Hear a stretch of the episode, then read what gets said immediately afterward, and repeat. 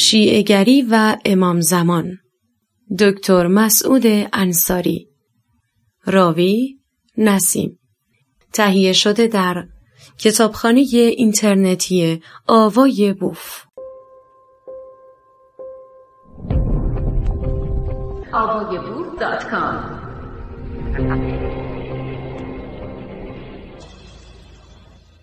دو. جنگ صفین. پس از کشته شدن عثمان علی ابن ابی طالب به نام خلیفه چهارم مسلمانان بر کرسی خلافت تکیه زد. افرادی که با خلافت علی بیعت کردند هیچ یک شیعه نبودند و چون خلافت علی را برای رسیدن به هدفهای سیاسی خود مناسبتر از دیگران می‌دانستند از این رو با او بیعت کردند که به عنوان خلیفه چهارم خلافت کند و در این زمان هیچ نامی از امامت در بین نبود. پس از اینکه علی به کرسی خلافت تکیه زد، توایف و قبایل گوناگون عرب به سبب منافع سیاسی و مادی خود بر ضد علی علم مخالفت برافراشتند. مخالفان علی را پس از رسیدن به خلافت به سه گروه می‌توان بخش کرد. ناکسین یا آنهایی که نخست با علی بیعت کردند و سپس آن را شکستند و در برابر علی شورش کردند. مانند تله و زبیر. گروه دوم قاستین که معاویه و پیروانش را تشکیل می‌داد. و گروه سوم مارقین یعنی آنهایی که در جنگ صفین از سپاه علی خارج شدند و خوارج نام گرفتند.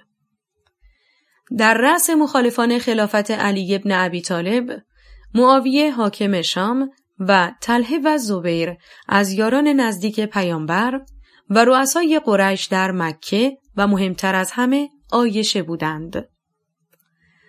تله و زبیر نخست با خلافت علی موافق بودند و با او بیعت کردند ولی پس از آن با او مخالف شدند. و اما کینه و دشمنی آیشه نسبت به علی تازگی نداشت. آیشه از زمانی که علی به محمد پافشاری کرده بود که آیشه را طلاق گوید بغض و کینه علی را در دل گرفته بود. دلیل پافشاری علی به محمد برای طلاق دادن آیشه را باید در ماجرای صفوان ابن معطل جستجو کرد. شرح ماجرا بدین قرار است که هنگامی که محمد پس از جنگ با طایفه بنی مستلق از شمال غربی مکه به مدینه مراجعت می کرد در بین راه برای استراحت سپاهیانش خیمه زد. در زمانی که محمد و سپاهیانش در شرف ترک آن محل بودند، آیشه برای قضای حاجت از کجاوه دور شده بود و مستخدمینش هنگامی که کجاوه را روی شطور گذاشتند متوجه نشدند که آیشه در کجاوه حضور ندارد و از این رو وی در بیابان تنها ماند. در این جریان صفوان ابن معطل که یکی از جوانان خوشسیمای قبیله بنی سلیم و از مهاجران بود به آیشه برخورد کرد و او را بر پشت شطور خود نشانید و پس از یک شبانه روز وارد مدینه شد.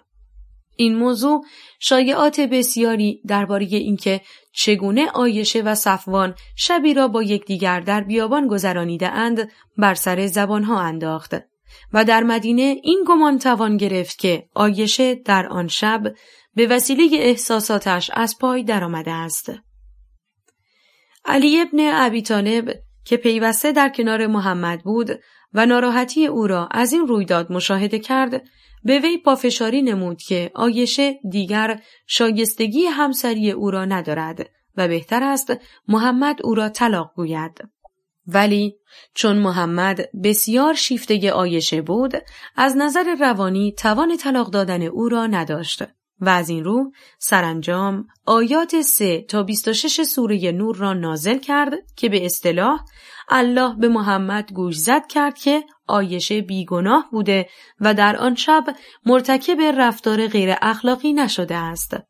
به هر حال پافشاری علی به محمد برای طلاق گفتن آیشه کینه علی را در دل آیشه نشاند و بدون تردید آثار این کینه و دشمنی در سفارایی آیشه بر ضد علی در جنگ جمل بدون تأثیر نبوده است. نکته جالب در این رویداد آن است که اگر فرض کنیم آیشه آن شب تسلیم احساسات خود شده و با صفوان ابن معطل رابطه ای برقرار کرده باشد بنابراین نزول آیه های 3 تا 26 سوره نور که در جهت بیگناهی او نازل شده بدون تردید سبب شده است که آیشه ایمان خود را نسبت به رسالت محمد و اسلام از دست بدهد. و از آن پس دیگر به محمد به چشم پیامبر نگاه نمی کرده است. ولی بدیهی است که منافعش اقتضا نمی کرده به محمد بگوید آیه های تو قلابی است زیرا من در آن شب با صفوان رابطه برقرار کردم و تو اکنون از جانب الله آیه آورده ای که من در آن شب گناهی مرتکب نشدم. بدون جهت نیست که نویسندگان شرقی و غربی نوشتند آیشه چندین بار به رسالت محمد و اینکه او پیامبر برگزیده از سوی خدا باشد مشکوک شده است. به گفته معیر که از تاریخ نویس شهیر عرب تبری نقل کرده یکی از آن موارد هنگامی بوده که آیشه خود گفته است پس از اینکه محمد برای ازدواج با زینب دختر جهش همسر پسرخوانده اش زید ابن حارس آیه از آسمان و خدا نازل کرد که ازدواج او با همسر پسرخواندهاش جایز است از آن زمان آیشه ایمان خود را نسبت به اصالت پیامبری محمد از دست داده است.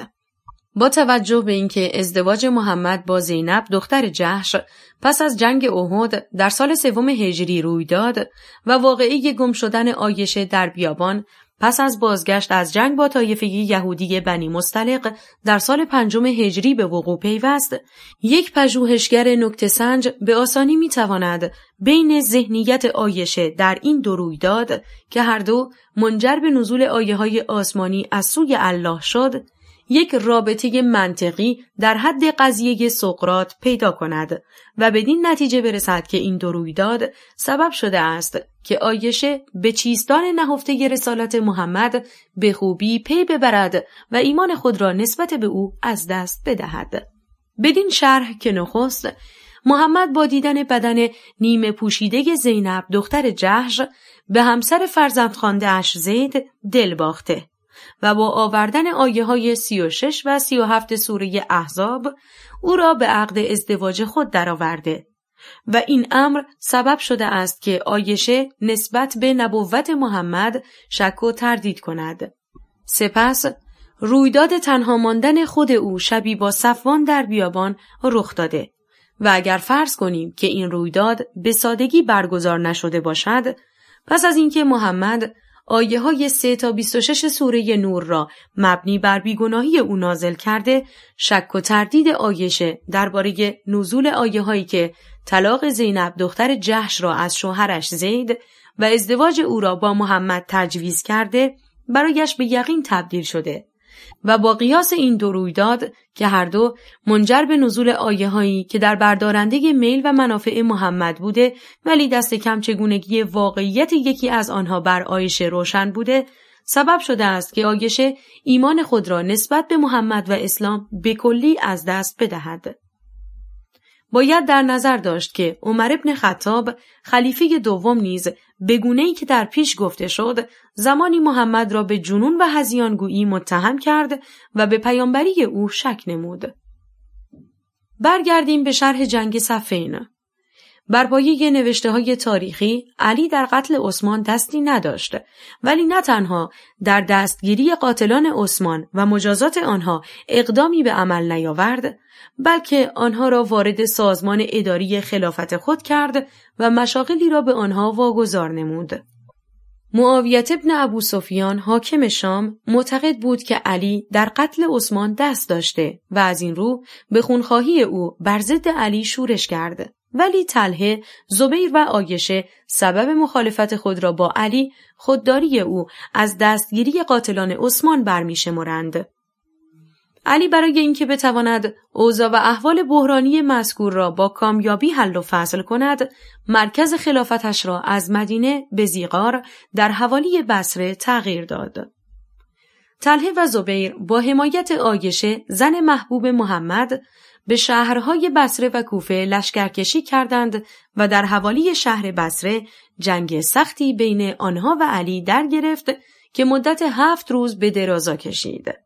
سرانجام در جنگ یاد شده تله و زبیر کشته شدند و آیشه دستگیر گردید و به اسارت نیروهای علی درآمد. چون در این جنگ آیشه بر شطوری سوار بود از این رو آن را جنگ جمل نامیده اند.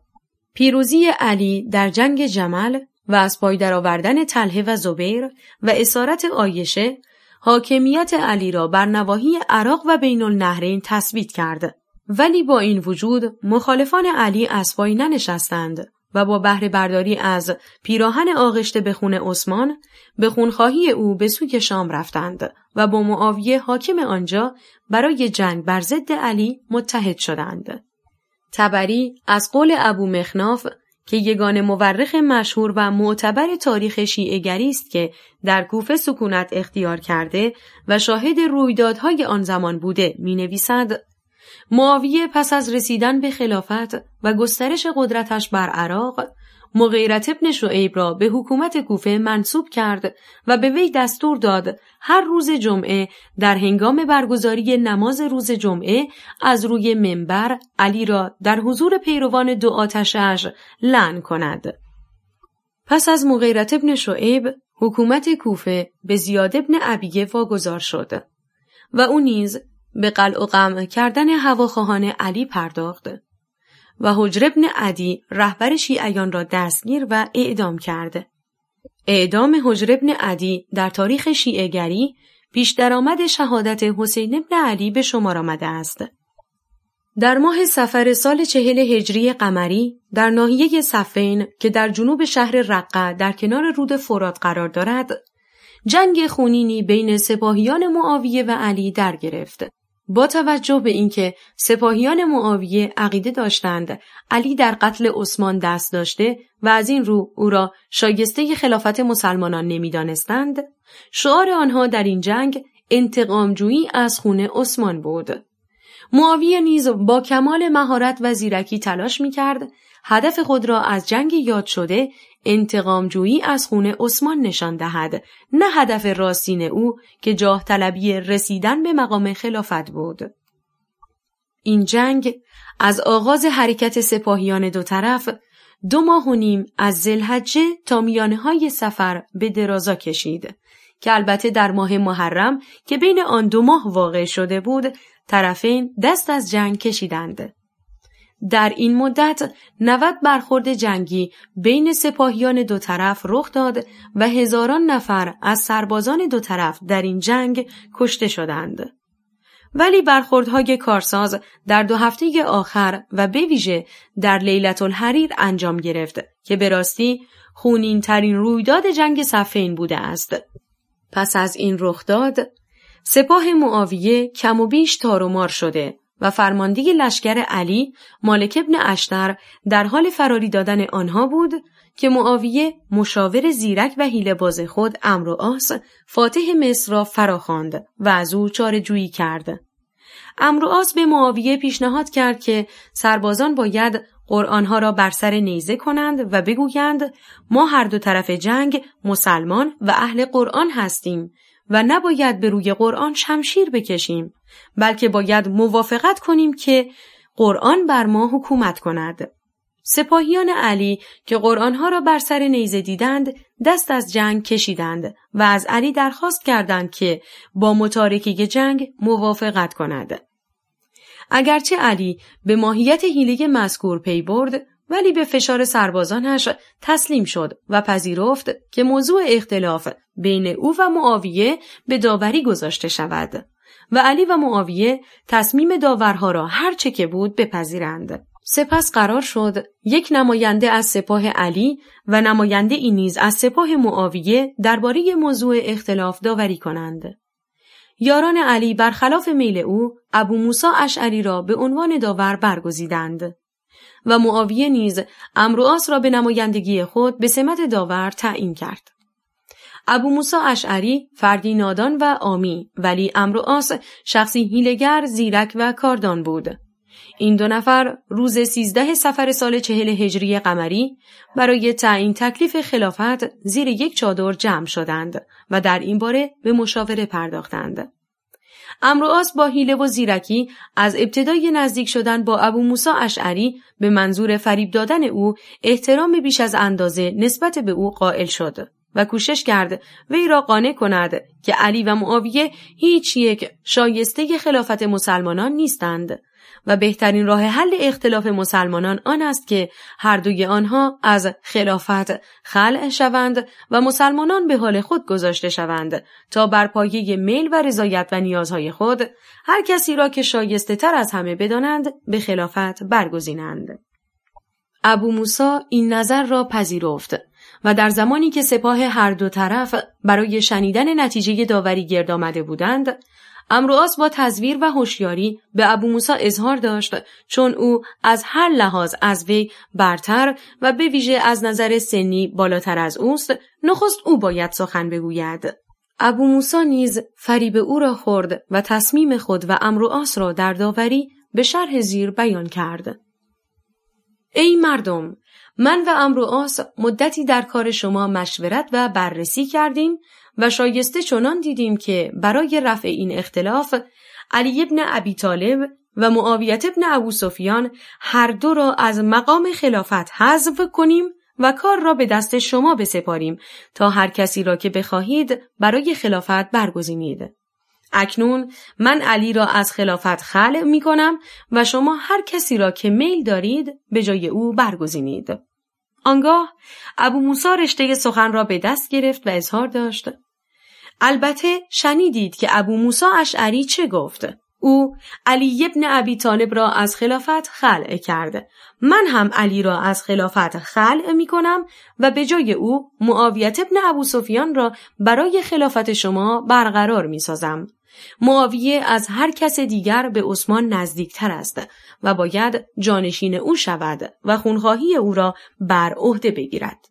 از این رو از این لحظه به بعد معاویه خلیفه مسلمانان خواهد بود. اگرچه همه می‌دانستند که امروآس با حیله و تزویر داوری را به سود خلافت معاویه به پایان رسانید با این وجود داوری مذکور را کم و بیش می‌توان پایان کار علی به شما آورد زیرا پس از اعلام داوری سپاهیان او به دو گروه تقسیم شدند گروهی علی را برای تن دادن به امر داوری سرزنش کردند و از او جدا شدند. این گروه که در تاریخ خوارج نامیده شده و شمارشان به 20 هزار تن می رسید، بیدرنگ پس از اعلام داوری به سود خلافت معاویه به رهبری مسعر ابن فدکی از سپاه علی جدا و حتی برای او از معاویه نیز خطرناکتر شدند.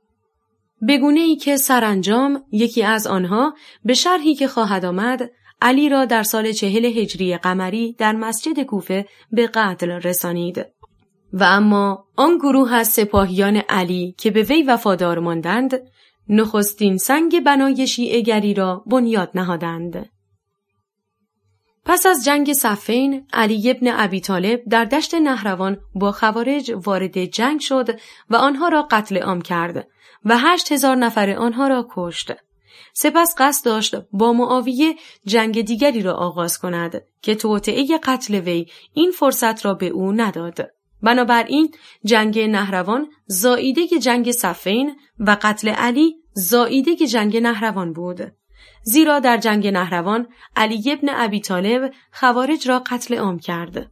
نابودی خوارج به دست علی سبب شد که سه نفر آنها به نامهای عبدالرحمن ابن ملجم مرادی، برک ابن عبدالله تمیمی و عمرو ابن بکیر تمیمی در مکه گرد آمدند و تصمیم گرفتند چون علی ابن ابی طالب، معاویت ابن ابو و عمرو آس سبب ایجاد اختلاف و خونریزی بین مسلمانان شده و در جامعه آنها شکاف و جنگ و خونریزی و اختشاش و هرج و مرج به وجود آورده اند باید آنها را مفسد فل دانست و در یک شب معین که نوزده ماه رمضان تعیین شد به زندگی هر سه نفر آنها خاتمه داده شود.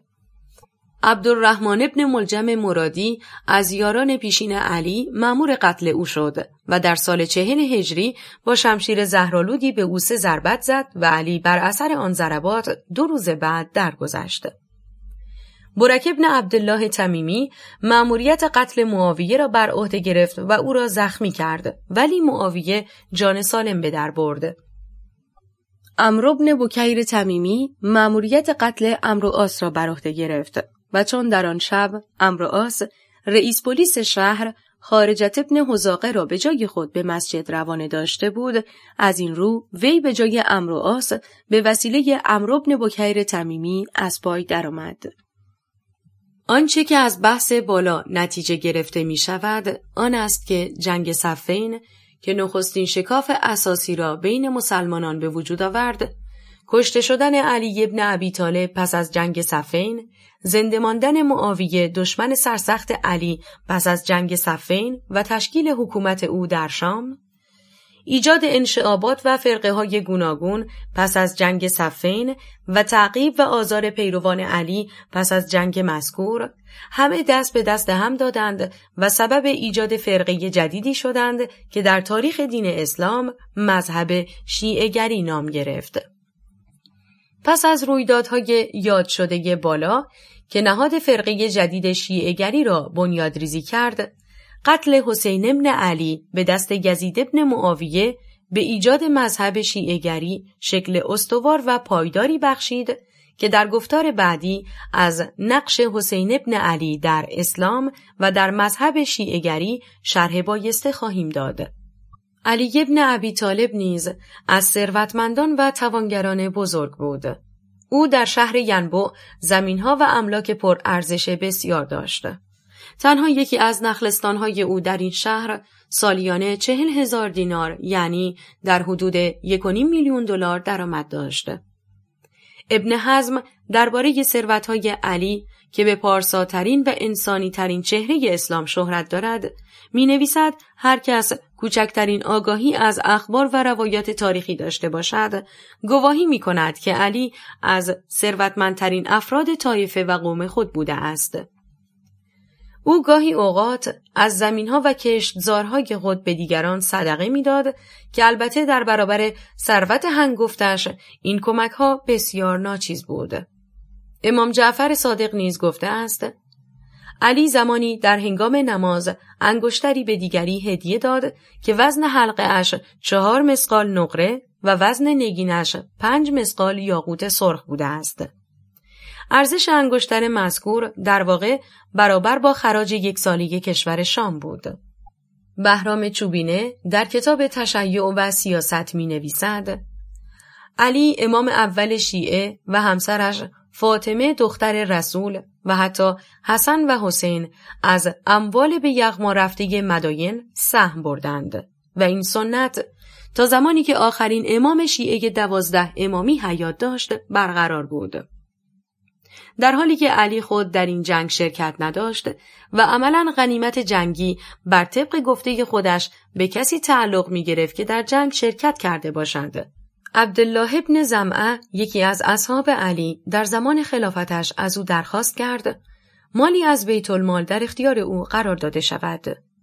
امام علیه السلام فرمود این مال غنیمت مسلمانان و اندوخته شمشیرهای ایشان است.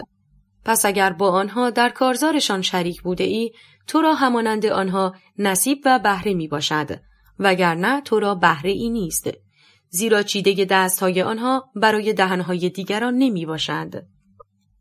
خاندمیر نیز در تاریخ حبیب السیر می نویسد امیرالمؤمنین عمر غنائم به دست آمده از مدائن را قطع قطعه کرد و یک وصله از آن را نزد شاه مردان علیه الرحمه و رزوان فرستاد و آن جناب آن را بیست هزار درهم و به قولی بیست هزار دینار فروخت. نوشته ها و بنمایه های توانگر تاریخی یاد شده در بالا که به وسیله معتبرترین تاریخ نویسان عرب و در معروفترین کتاب های تاریخ اسلامی شرح داده شده بزرگترین دلیل ریاکاری و تزویر ملایان و روزخانهای ایرانی در فقیر و تنگ دست خواندن محمد و خاندانش می باشد. بدیهی است که اگر روزخانها از بالای منبرها به شرح چنین روزه های یاوه و نادرستی درباره تازی های اسلام آفرینی که هدفشان از این عمل بر پایه نوشته های معتبر تاریخی غارت و چپاول بوده نپردازند چگونه می توانند جیب های خود را پیوسته از پول های شیعیان انباشته نگه دارند و بر زندگی ذهنی و روانی افراد مردم حکومت کنند. آیا کدام دکانداری تا کنون یافت شده است که به مشتریانش بگوید کالای من فاسد است و بهتر است شما از دکاندار دیگری کالای مورد نیازتان را به دست آورید.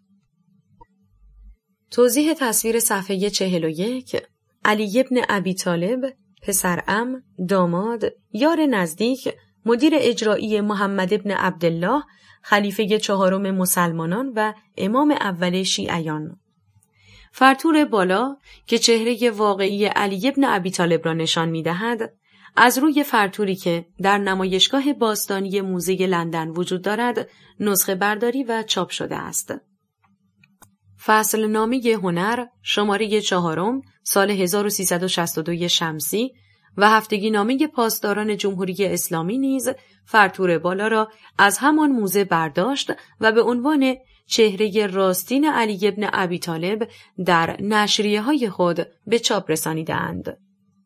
ادامه متن آن گروه از ایرانیان عزیزی که علی را به درجه خدایی رسانیده و به علی اللهی مشهور هستند نمی‌دانند و شاید هم میل ندارند بدانند که علی بزرگ امام بنیانگذار شیعهگری در زمان خلافتش چه ستمهایی به مردم ایران روا داشت و چگونه ایرانیان را به روز سیاه نشانید. برای شرح این موضوع از نوشتارهای بزرگترین و معتبرترین تاریخ نویسان عرب و ایرانی مانند ابن بلخی، احمد ابن بلازوری، مسعودی، احمد ابن ابی یعقوب، دکتر عبدالحسین زرینکوب و فیض الاسلام بهره می‌گیریم و جریان امر را از زمانی که عثمان در مسند خلافت قرار داشت آغاز می کنیم. پیروزی تازی ها بر ایران کار آسانی نبود. پس از شکست ایرانیان به وسیله تازی ها مردم بخش های گوناگون ایران پیوسته بر ضد تازی ها دست به شورش می زدند. برای مثال پس از فتح استخر در سالهای 28 الاسی قمری مردم آنجا دست به شورش زدند و حاکم تازی استخر را کشتند. عثمان خلیفه وقت عبدالله ابن عامر را برای فرونشاندن شورش استخر به این ناحیه اعزام داشت. مردم استخر با نهایت مردانگی و فداکاری در برابر حمله لشکریان عبدالله ابن عامر پایداری کردند. تا جایی که وی به خشم آمد و سوگند خورد آنقدر از مردم استخر بکشد تا خون روان گردد. پس از پیروزی تازی ها بر استخر هرچقدر از مردم آنجا کشتند خون جاری نشد. از این رو آب گرم به خونهای ریخته شده افزودند تا خون جاری شد و سوگند سردار حیوان صفت عرب تحقق پذیرفت. نوشتند تنها کشته شدگانی که در این جنگ نامشان شناخته شده چهل هزار نفر بوده است. در زمان خلافت علی ابن ابی طالب دوباره مردم استخر بر ضد تازی ها دست به شورش زدند. علی ابن ابی طالب این بار عبدالله ابن عباس را که از خاندان بنی هاشم و نزدیکان محمد و علی و مردی خونخوار و غارتگر بود به این ناحیه اعزام داشت و او شورش مردم استخر را در خون فرو نشانید. یکی دیگر از خونریزی هایی که به دست علی ابن ابی طالب در ایران انجام گرفت فتح نیشابور بوده است. علی لشکری به خراسان اعزام داشت و با کشتار بیحد و خونریزی فراوان نیشابور گشوده شد و به دست تازی ها افتاد. ری نیز یکی دیگر از نواحی ایران بوده که علی ابن ابی طالب امام محبوب شیعیان شورش مردم آنجا را با خون و خونریزی سرکوب و جنبش میهن خواهانه آنها را بیرحمانه فرو نشانده است.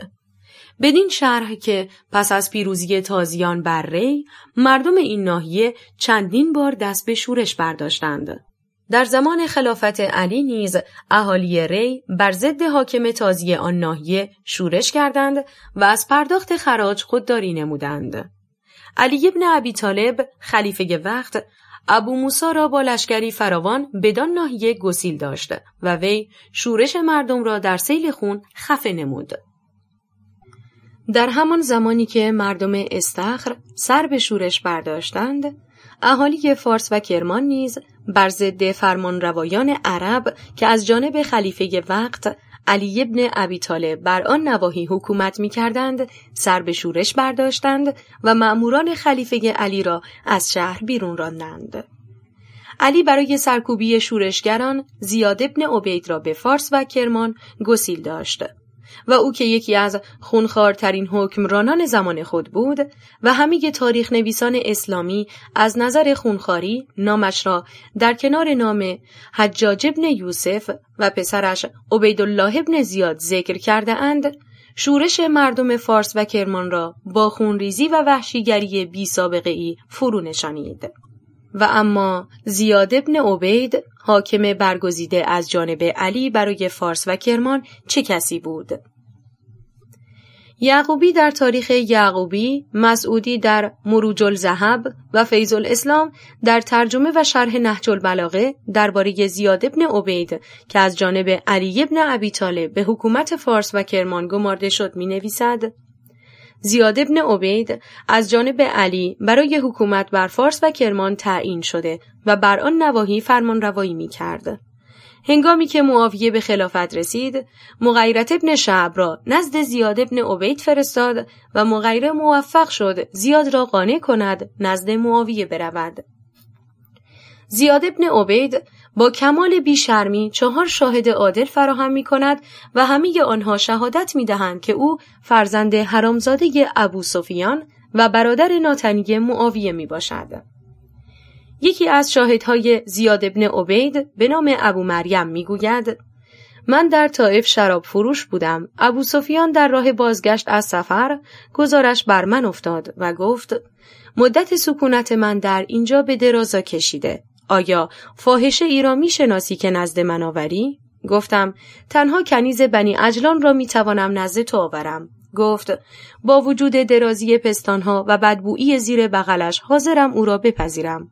ابو مریم می‌گوید پس از اینکه ابو سفیان با او آمیزش کرد به من گفت ای ابو مریم این زن آنچنان با من درآمیخت که آبستنی را در چشمان او خواندم مسعودی می نویسد این زن سمیه نام داشت و فاحشه طائف بود و به حارس ابن کلده باج فحشا می‌داد و در طائف در کوی فاحشگان سکونت داشت. یعقوبی نیز می نویسد معاویه زیاد ابن عبید را به مسجد برد و ابو مریم از بین حاضران به پا خواست و آشکارا اظهار داشت.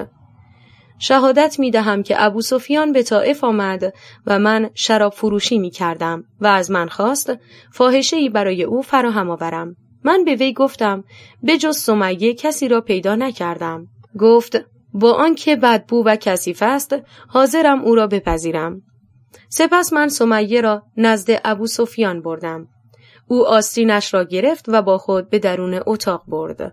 من در را بر روی آنها بستم. پس از چندی ابو سفیان بیرون آمد و عرق پیشانیش را پاک می کرد. گفتم ابو سفیان چگونه زنی بود؟ گفت ای ابو مریم زنی مانند آن ندیدم. افسوس که پستانهایش شل و دهانش بدبو بود. به همین دلیل این زنازاده را زیاد ابن عبید، زیاد ابن ابو سفیان، زیاد ابن ابیه یعنی زیاد پسر پدرش و زیاد ابن امه یعنی زیاد پسر مادرش نیز نامیدند. فیض الاسلام مترجم و شرح نویس نهج البلاغه می نویسد زیاد ابن عبید پیوسته با امیرالمؤمنین و بعد از آن با امام حسن بود و زشتکاری ها و بدتینتی های زیادی بر ضد امام حسن مرتکب شد. نباید فراموش کنیم که عبیدالله ابن زیاد حاکم کوفه که امام حسین و خانواده و یارانش را در کربلا قتل عام کرد فرزند همین زنازاده بوده است. آن وقت ایرانیان علی دوست و علی اللهی که برای علی مقام الوهیت قائل هستند باید از خواب بیدار شوند و بدانند این علی محبوب آنها یک زنازاده مشهوری را که به حرامزادگی خود میبالیده است و فرزند زنازاده ابو سفیان دشمن سوگند خورده محمد ابن عبدالله بوده است به حکومت فارس و کرمان گسیل داشته و جان و مال و ناموس مردم این نواحی را به دست این عنصر پلید و نابکار و فاحشه زاده سپرده است.